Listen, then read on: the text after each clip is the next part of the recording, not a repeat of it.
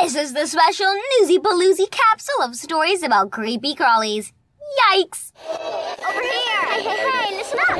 new, new, new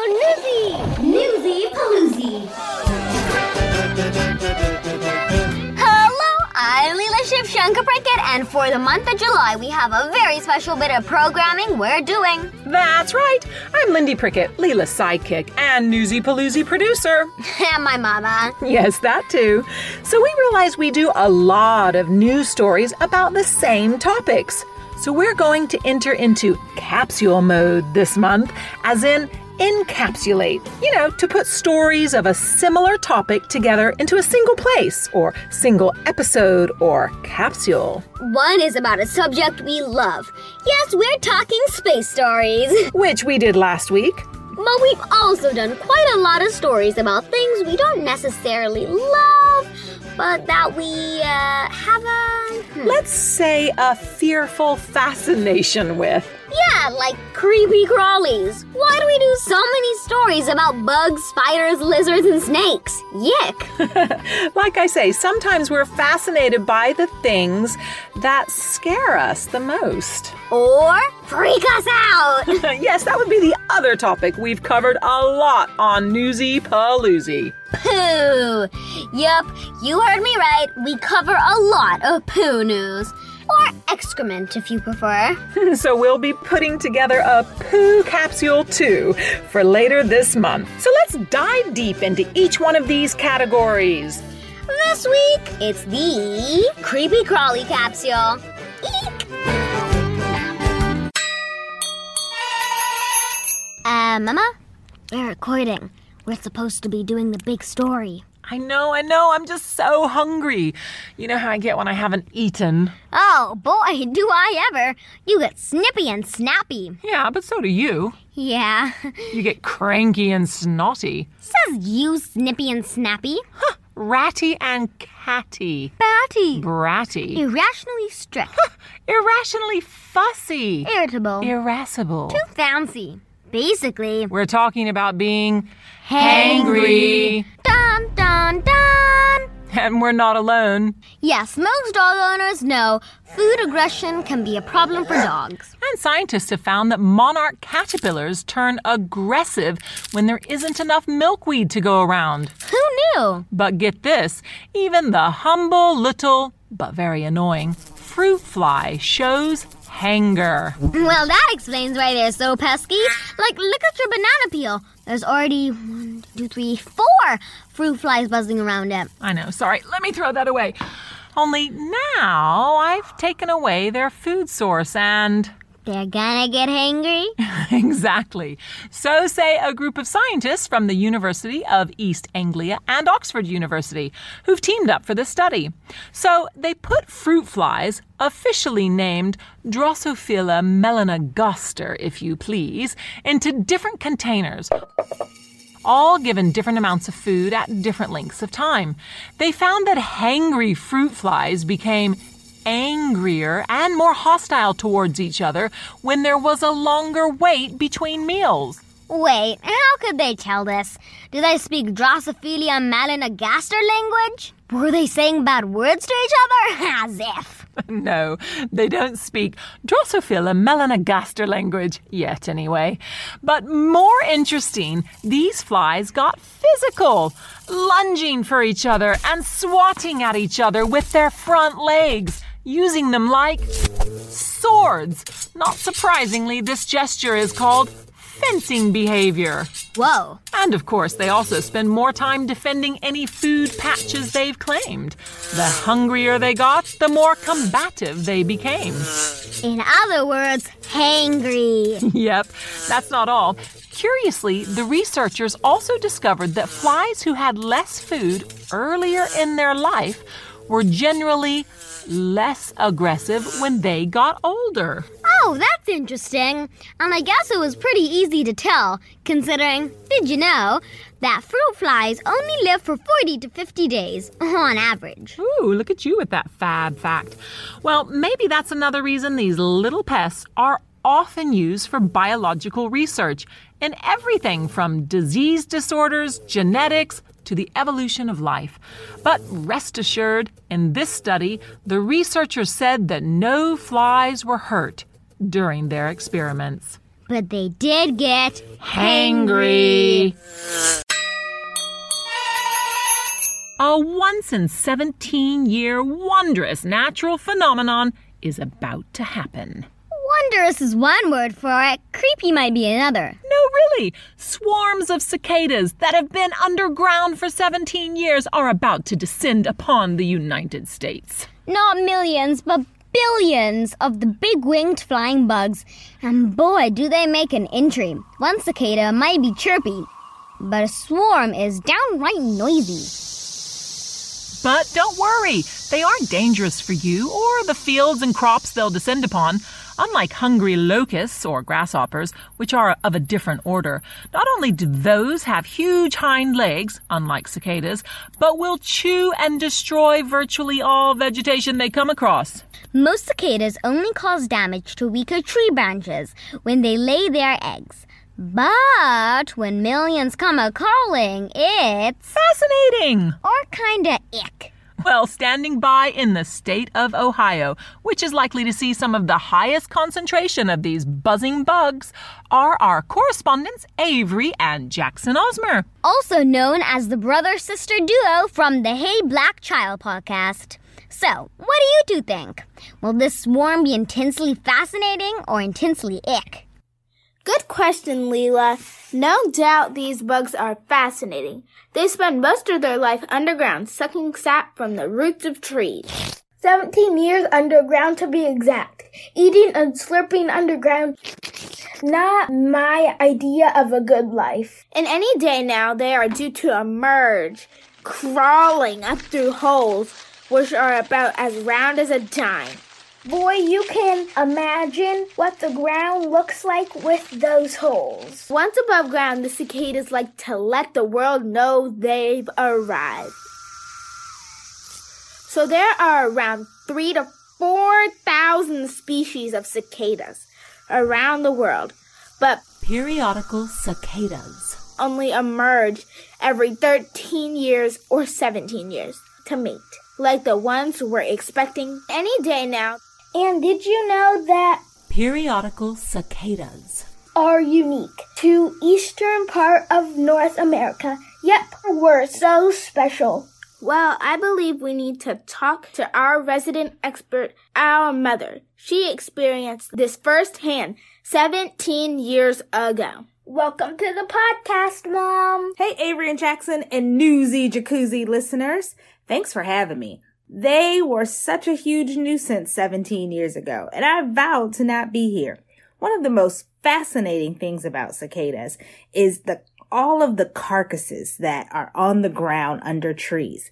You could not walk under a tree without stepping on hundreds of them, sometimes thousands, in the parks, even more. So you had to be very careful where you walked. And another funky thing about them is they like to stick to you. So they'll stick to your hair and your clothes. So it's not best to have outdoor activities during their time here on Earth. Thanks, Mom. Of course, the big question is why they only come out once every 17 years. Well, it's their only defense against predators. By emerging in the millions all at once, there are just too many for any predators to eat enough of them to wipe them out. Talk about power in numbers. Yep, teamwork is the dream work. And in a weird way, I'm kind of looking forward to seeing them in action. Okay, okay. Well, from behind a window, anyway. From Cincinnati, Ohio, I'm Avery Osmer. And I'm Jackson Osmer, reporting for, Newsy Jacuzzi. Whoa, what a story. I wish I were there. Well, maybe not. And we'll check in with them again and maybe a few other correspondents in the states affected in the coming weeks to find out how uh, intense it's been. Periodical brood X cicadas have arrived. the noisy insects spend most of their life underground, sucking sap from the roots of trees, Then, after 17 years, which is now they crawl up through holes to spend the last six weeks of their life flying around on a mission to mate. And they don't just make a racket, they make a mess. And I believe they're pretty stinky too. As our Maryland correspondents, Andy and Alina Tidwell, are about to tell us. Well, Leela, the funny thing is they don't have much of a smell at first. But when they shed their skins and die, they really start to stink up the place. Sometimes it smells like a dead animal is in our yard. Oh, gross. I didn't realize they smelled so much. But I guess lots of dead bugs would start to stink. Alina, can you describe what they look like? When they first climb out of the ground, they are ugly brown bugs without wings. Then they climb up on something tall, like tall grass or trees. And then they start breaking out of their skins. They look really white at first, and then they turn black with red eyes. Their wings are a mix of black, yellow, and clear gray. The pee droplets are unbearable. Uh, wait a minute. Did you say pee droplets? As in urine dropping from the cicadas? Yup. When you walk under a tree, it can feel like mist falling. It's like rain, that's how bad it is. There are thousands of cicadas in just my little yard. There are so many that I have to keep my eyes peeled so I don't step on them. My dog thinks that they are the tastiest treats. We can't keep her happy inside the house. She only wants to be outside gobbling up the cicadas. I think the cicadas are really cool, but I wouldn't want to eat them. There's a chocolate covered cicada shop not far from my home. Eating them sounds gross and disgusting. At first, I wasn't so sure about the cicadas, but now I really like them. I like to hold them and snuggle them. I rock them in my hands and let them crawl on me. Sometimes they tickle me when I hold them.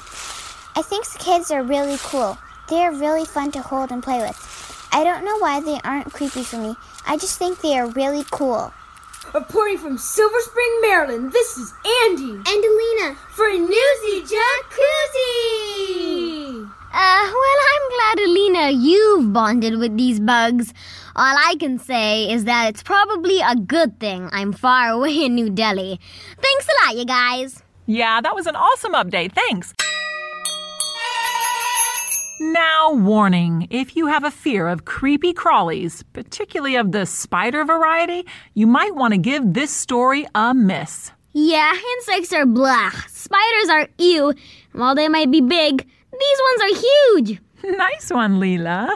Luckily, this is where the fabulous audio only aspect of podcasts work to an added advantage. Yeah, I don't want to see these gnarly things. If you thought that one spider in your bathroom was scary, then wait till you hear this story. Yes, not thousands, but millions of giant Joro spiders, which are usually found in East Asia, have invaded North Georgia, petrifying residents and producing Wait for it.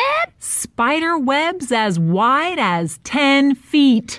That's like as wide as a car is long. Yeah. well, the people of North Georgia are wondering will they back off or will they take over? OMG, those poor people. Just think about the folks with arachnophobia, the fear of spiders. Well, we've talked about another spider related story on our 65th episode, haven't we? Yeah, the get rid of your spider fear app. But I find that even scary. Poor you. What's weird about this species of spider is if they're East Asian, how do they get all the way to Georgia? Well, luckily, we have our Georgia correspondent, Madison Smith of the All Things Madison podcast, standing by to tell us more. Oh no, Madison, tell me you've never seen these things. Please? Oh, hey, you guys. I'm more than happy to say no, I've never seen these creepy creatures. Luckily, these Joro spiders haven't made their way to Atlanta yet. But they certainly have the people in the north of the state freaked out. Not only are they about three inches long, with bright yellow and green bodies, but even their long, spindly legs are black and yellow. But that's not all. As you said, their webs are intense, growing as wide as 10 feet. They're creeping up power lines and all over sidewalks, even across people's porches and patios. Thankfully, unless you're allergic to them, their venom is only a threat to their prey. But of course, what everyone wants to know is how did they get here? Well, back in 2014, they most likely hitched a ride in a shipping container from Asia, where they're common.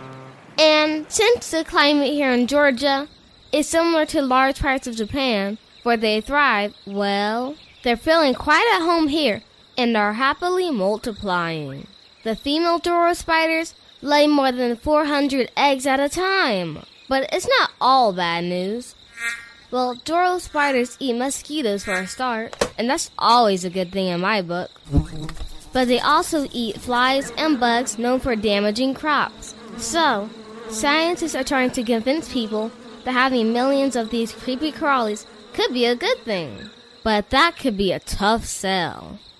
In Atlanta, Georgia, I am Madison Smith, reporting for Newsy Paloozy.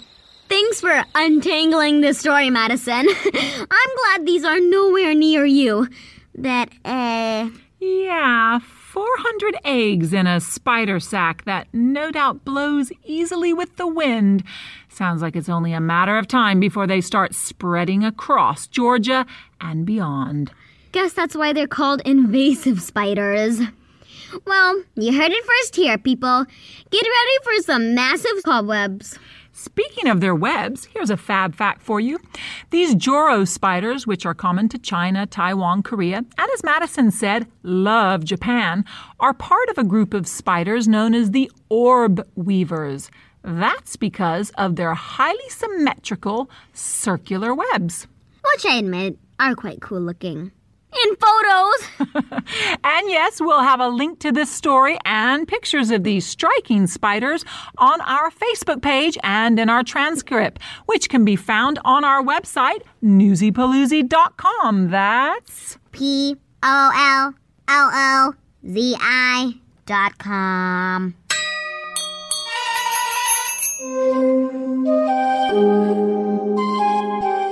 Once upon a time, just a few days ago, Researchers from Switzerland's University of Basel developed a very helpful tool for people suffering from arachnophobia. In other words, a deep and very understandable phobia or fear of spiders. So, this torture app, uh, I mean wellness and training app, if you wish, lets smartphone users put virtual spiders into their real world. You know, using augmented reality. Like when Google came up with those 3D dinosaurs that appear through your phone's camera lens. So it looks like dinosaurs are in your kitchen? Remember?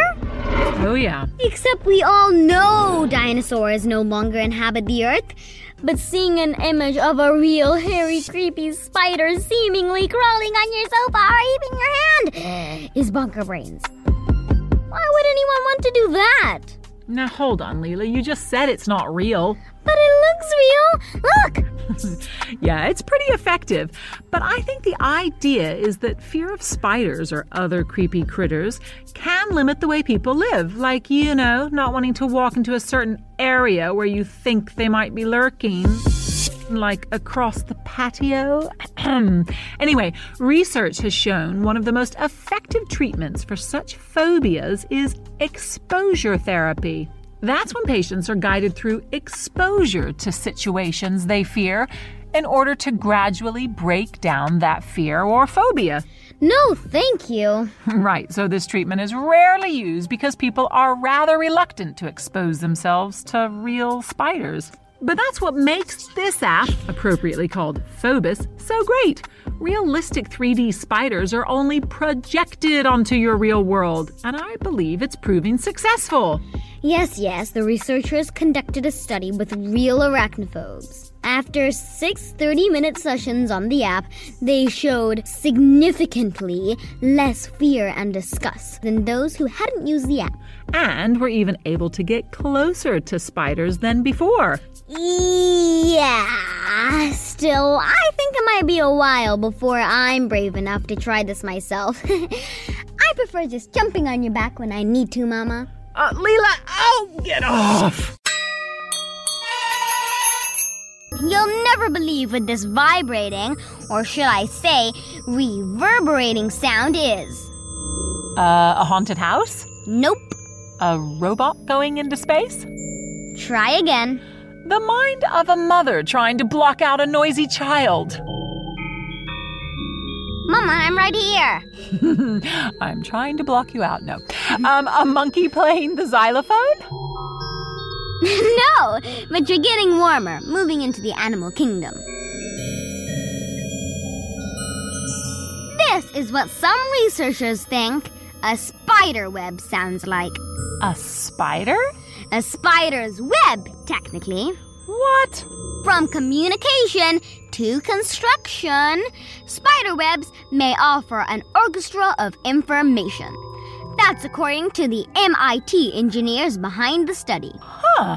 You see, there are more than 47,000 species of spiders. All spin silk webs to provide housing and catch food.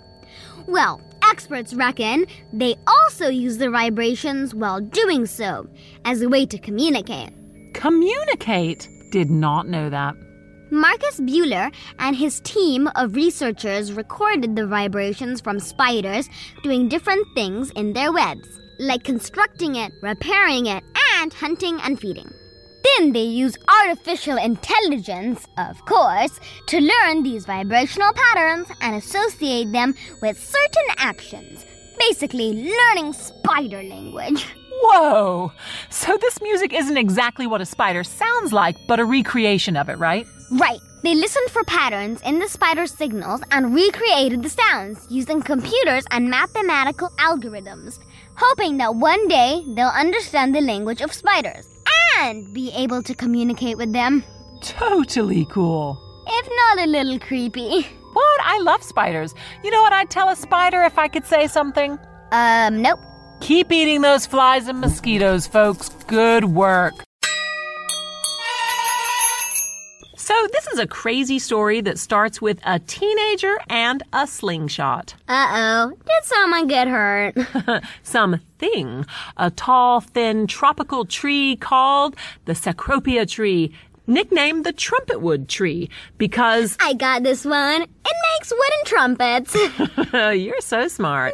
A variety of musical instruments, in fact, and tool handles as well. Unless there's a sling shooter around. Well, this sling shooter has inadvertently, that means accidentally, made a massive discovery about the trumpetwood tree and ants. Ants, those amazing little insects that can lift a thousand times their own body weight and live and work in intelligent colonies, and oh man, oh man, can sting. Those are the ones. So this all started almost two years ago when a teenager from Panama in Central America was playing around with a slingshot and accidentally shot a clay ball right through a young trumpetwood tree. Wow, that's some shot. Naughty boy. Well, to be fair, he was concerned for the plant and went back the next morning with his dad, who just happens to be an entomologist. Oh, yeah, yeah, yeah. Those are scientists who study insects, right? Correcto. Well, when they investigated the plant, they found out that the hole was now nothing but a speck. What? Dun, dun, dun! It had been completely patched up. Well, now they were really interested, weren't they? So they drilled small holes into several trumpet trees, tiptoed a little away, and waited. Shh! What did they see?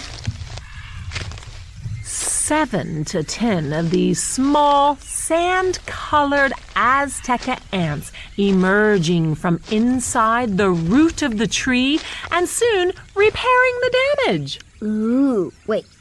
Did you say emerging from inside a, um, solid tree trunk?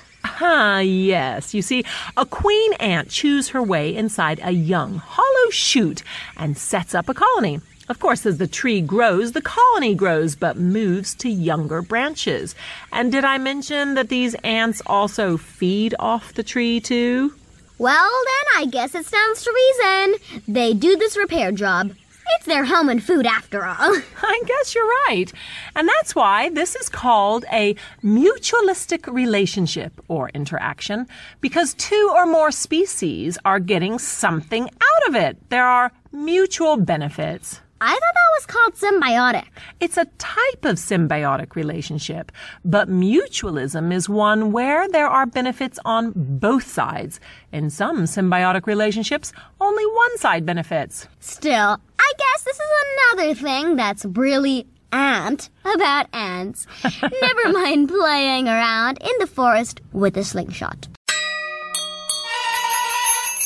So, autumn is here for us in the Northern Hemisphere, and that means the weather is getting cooler, and at last summer's pesky mosquitoes are starting to disappear. In your dreams, Mama. Not for us here in India. No, the monsoon really dragged on this year, and the annoying pests that leave some of the most itchy bites ever are still around here. And they're more than annoying. They're deadly. That's right. The tiny little bugs transmit more diseases than any other creature on Earth, especially here in Asia and Africa, mostly by biting into the skin of someone who's sick and then spreading those germs to the next person they bite. Yick. Like the dengue fever you got a few years ago. You had to go to the hospital every day for a week. Yeah, that was scary. Yep, that wasn't very much fun. And your dad got chikungunya, which affects the joints. He walked like an old man for over a month. Yeah, well, there's also malaria, which is a parasite that, according to the World Health Organization, kills over 400,000 people every year, mostly babies and infants, and mostly in Africa. Yeah, the US has been malaria free for a long time now, but not Africa or India. But there's some good news. There's a vaccine. Yes, in fact, the vaccine's been around for a few years, but now it's being rolled out to children across most of Africa. Phew. Though I wish we could just get rid of the silly bugs. Well, it's funny you should say that because we got an email from a listener in Texas, Camden Pate, who wrote us a while back saying, I would love to listen to a podcast about the good mosquitoes and what they do to prevent more mosquitoes. Huh? There are good mosquitoes? Well, believe it or not, while there are over 3,000 species of mosquitoes, less than 100 of those species actually transmit horrible diseases.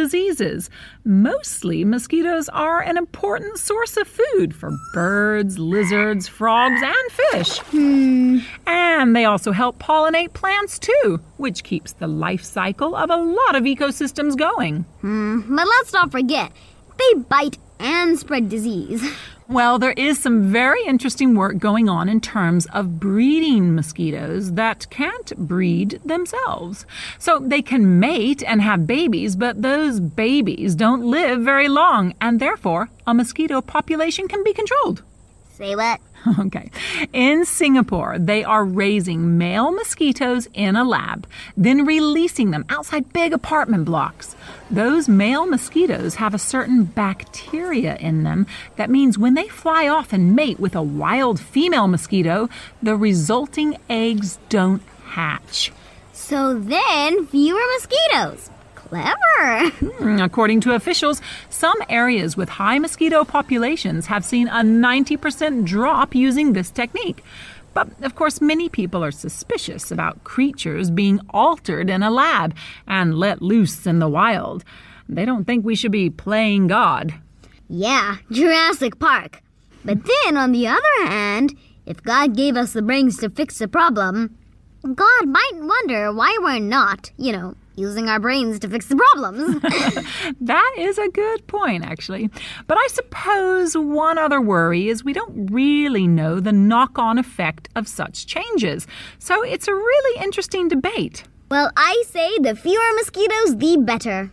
well, it's certainly interesting that we could swap some mosquitoes rather than swap them.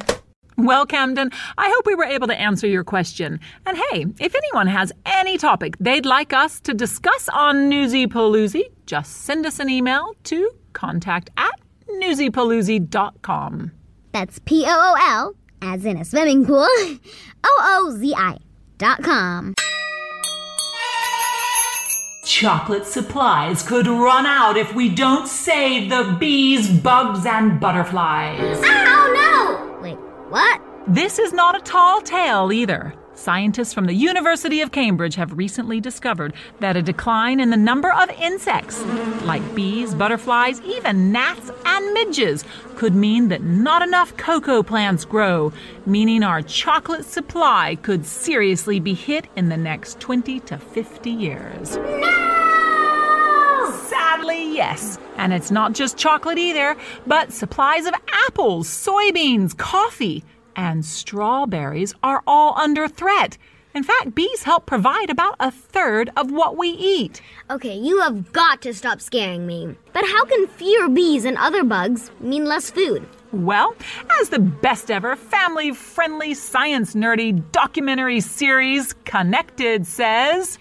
Ah, everything is connected. So it goes like this Chocolate is made from the beans of cocoa trees, which only grow with the help of insects pollinating or spreading their seeds. Cause we want more than one cocoa tree. Exactly. But insects like gnats and bees are declining. Let me guess. Because of climate change, climate change. yes.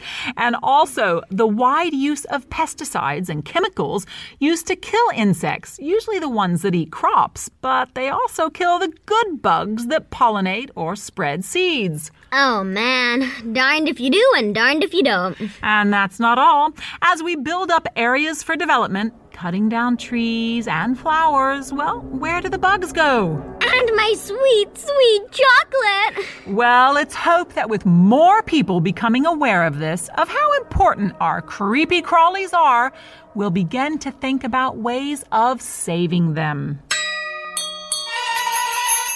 Mealworms may soon find their way onto European tables after becoming the first insect approved in the region as human food.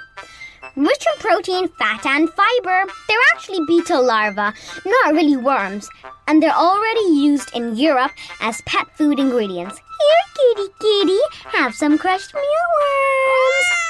But now, the decision by the European Food Safety Agency paves the way for the yellow grubs to be used. They can be eaten whole or dried in curries and in other recipes, like as flour to make biscuits, pasta, and bread. Ew, not for me, thank you. So maybe there are some upsides to not being part of the EU, eh?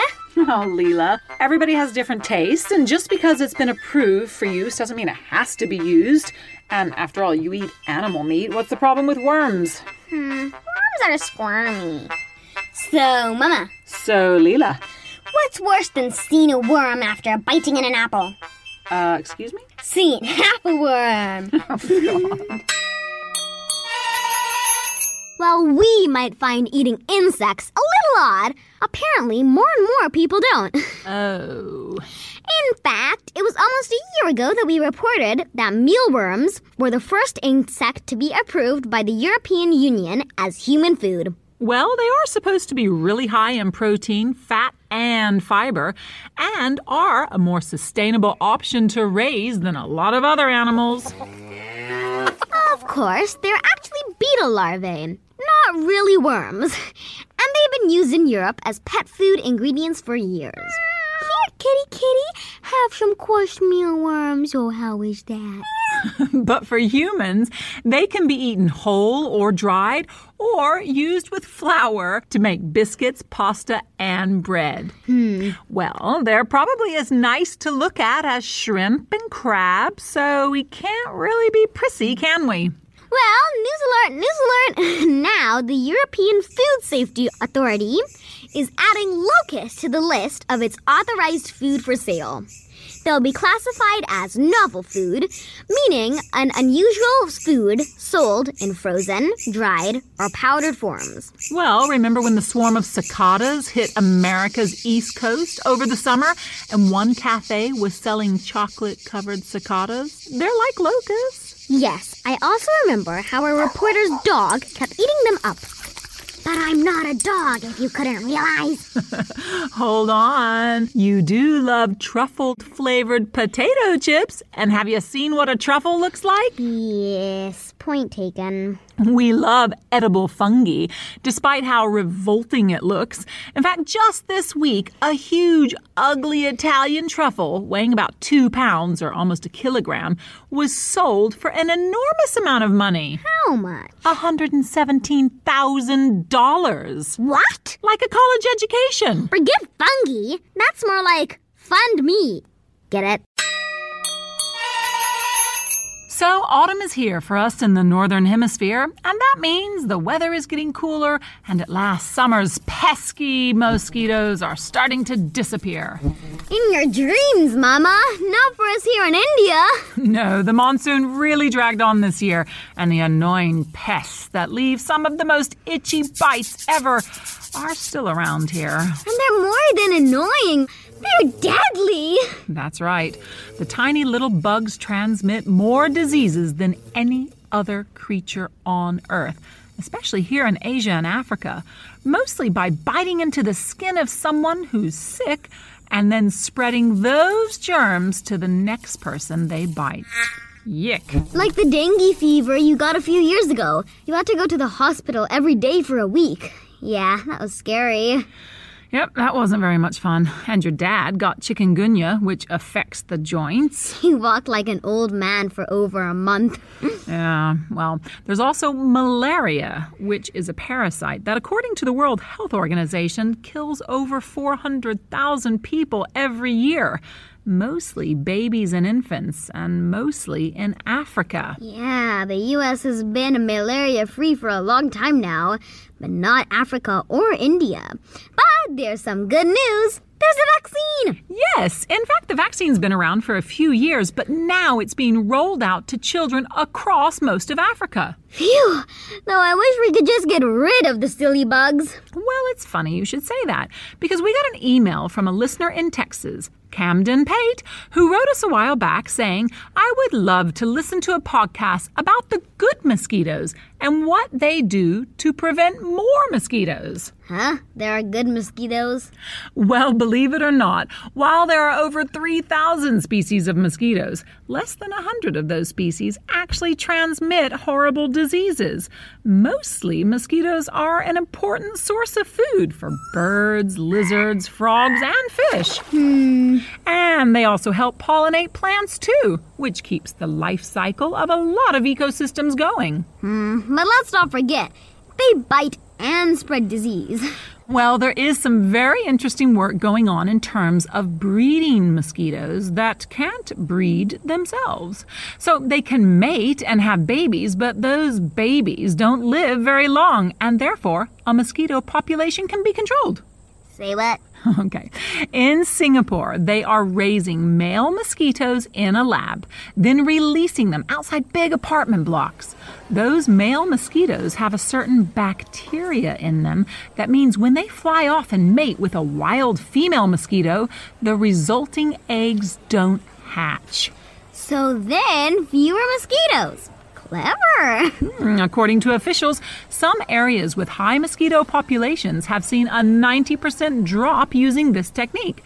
But of course, many people are suspicious about creatures being altered in a lab and let loose in the wild. They don't think we should be playing God. Yeah, Jurassic Park. But then, on the other hand, if God gave us the brains to fix the problem, God might wonder why we're not, you know, using our brains to fix the problems. That is a good point, actually. But I suppose one other worry is we don't really know the knock on effect of such changes. So it's a really interesting debate. well, I say the fewer mosquitoes, the better. well, it's certainly interesting that we could swap some mosquitoes rather than swap them. Well, Camden, I hope we were able to answer your question. And hey, if anyone has any topic they'd like us to discuss on Newsy Pooloozi, just send us an email to contact at newsypooloozi.com. That's P O O L, as in a swimming pool, O O Z I dot com. All right, they might not be your favorite kind of animals in the world. That's an understatement. And warning, you might hear Leela squeal with terror as we do this story, cause she hates them. But One in five reptiles worldwide are threatened with extinction. A new study just published in the journal Nature assessed over 10,000 reptile species and found almost 2,000 are categorized as vulnerable, endangered, or critically endangered. And while that might not seem bad, I mean, one less lizard or snake seems okay if you want my personal view. But nope, I don't count in the grand scheme of things. and by things, we mean the Earth. the environment, which kinda actually does affect me and everybody. So even though one less reptile seems fine, losing 20% of them could change food chains and ecosystems radically. Yep, and there would be knock on effects, such as an increase in pests and insects. See, I love lizards because they eat mosquitoes. Not just that, but biodiversity. Meaning a lot of different types of plants and animals. Yep, well, that's crucial. And reptiles aren't just literally slithering around on the ground, but their existence underpins our ecosystem, which provides a healthy environment for us, as in people. And by the way, five fab facts that characterize reptiles coming up. Cue the music, Leela. Reptiles are vertebrates. Which means they have backbones. Their bodies are completely covered with scales. Which means they're super, ew, and creepy. But their scaly skin protects them from injuries and, being waterproof, keeps them hydrated. Also, they're cold blooded, meaning their body temperature varies with that of their environment. now, the reptiles that face the greatest threat are turtles, with about 60% of their species at risk of extinction. Aw, they're the only cute ones. Next, crocodiles, with 50% of their species at risk. And contrary to what the researchers expected, reptiles in forests are a greater threat than those in dry habitats, like deserts, shrublands, and savannas. That's bad since more than half of all reptile species live in forest habitats. I know. The good news is there is a clear path on how to get reptiles back. Reduce deforestation.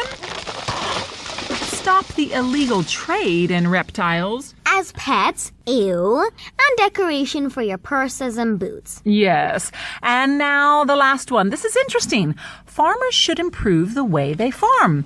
Become more productive so they don't have to cut down more forests to make way for more fields. Sounds simple. Ah, the problem is sometimes the most simple things Are the most difficult to do. And that brings us to the end of this special Newsy Pooloozi capsule.